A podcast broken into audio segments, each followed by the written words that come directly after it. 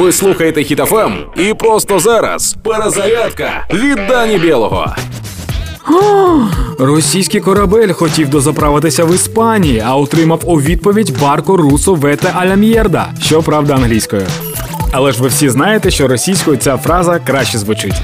Взагалі то єдина фраза, яка російською звучить краще. Руський воєнний корабль, іді нахуй.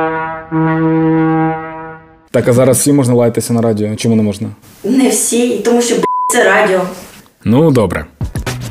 Легендарна фраза, що була сказана українським прикордонником Романом Грибовим, швидко стала військовим мемом. Її безліч разів переписували, прибираючи слово військовий, а інколи і прибираючи слово корабель, так щоб вона була зрозуміла всій нації. Український народ незламний. Українські військові, які знаходяться в важких умовах, жартують та посміхаються. Бо добрі та сильні люди завжди веселі. Тож, незважаючи на емоційне виснаження і тиск, залишаємося добрими та сильними і продовжуємо працювати.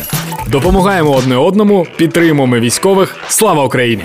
Проект Перезарядка на Хітофем від Дані Білого. Слухайте на сайті HitFM.ua та у подкасті «Хеппі ранок» на Google Podcasts та Apple Podcasts.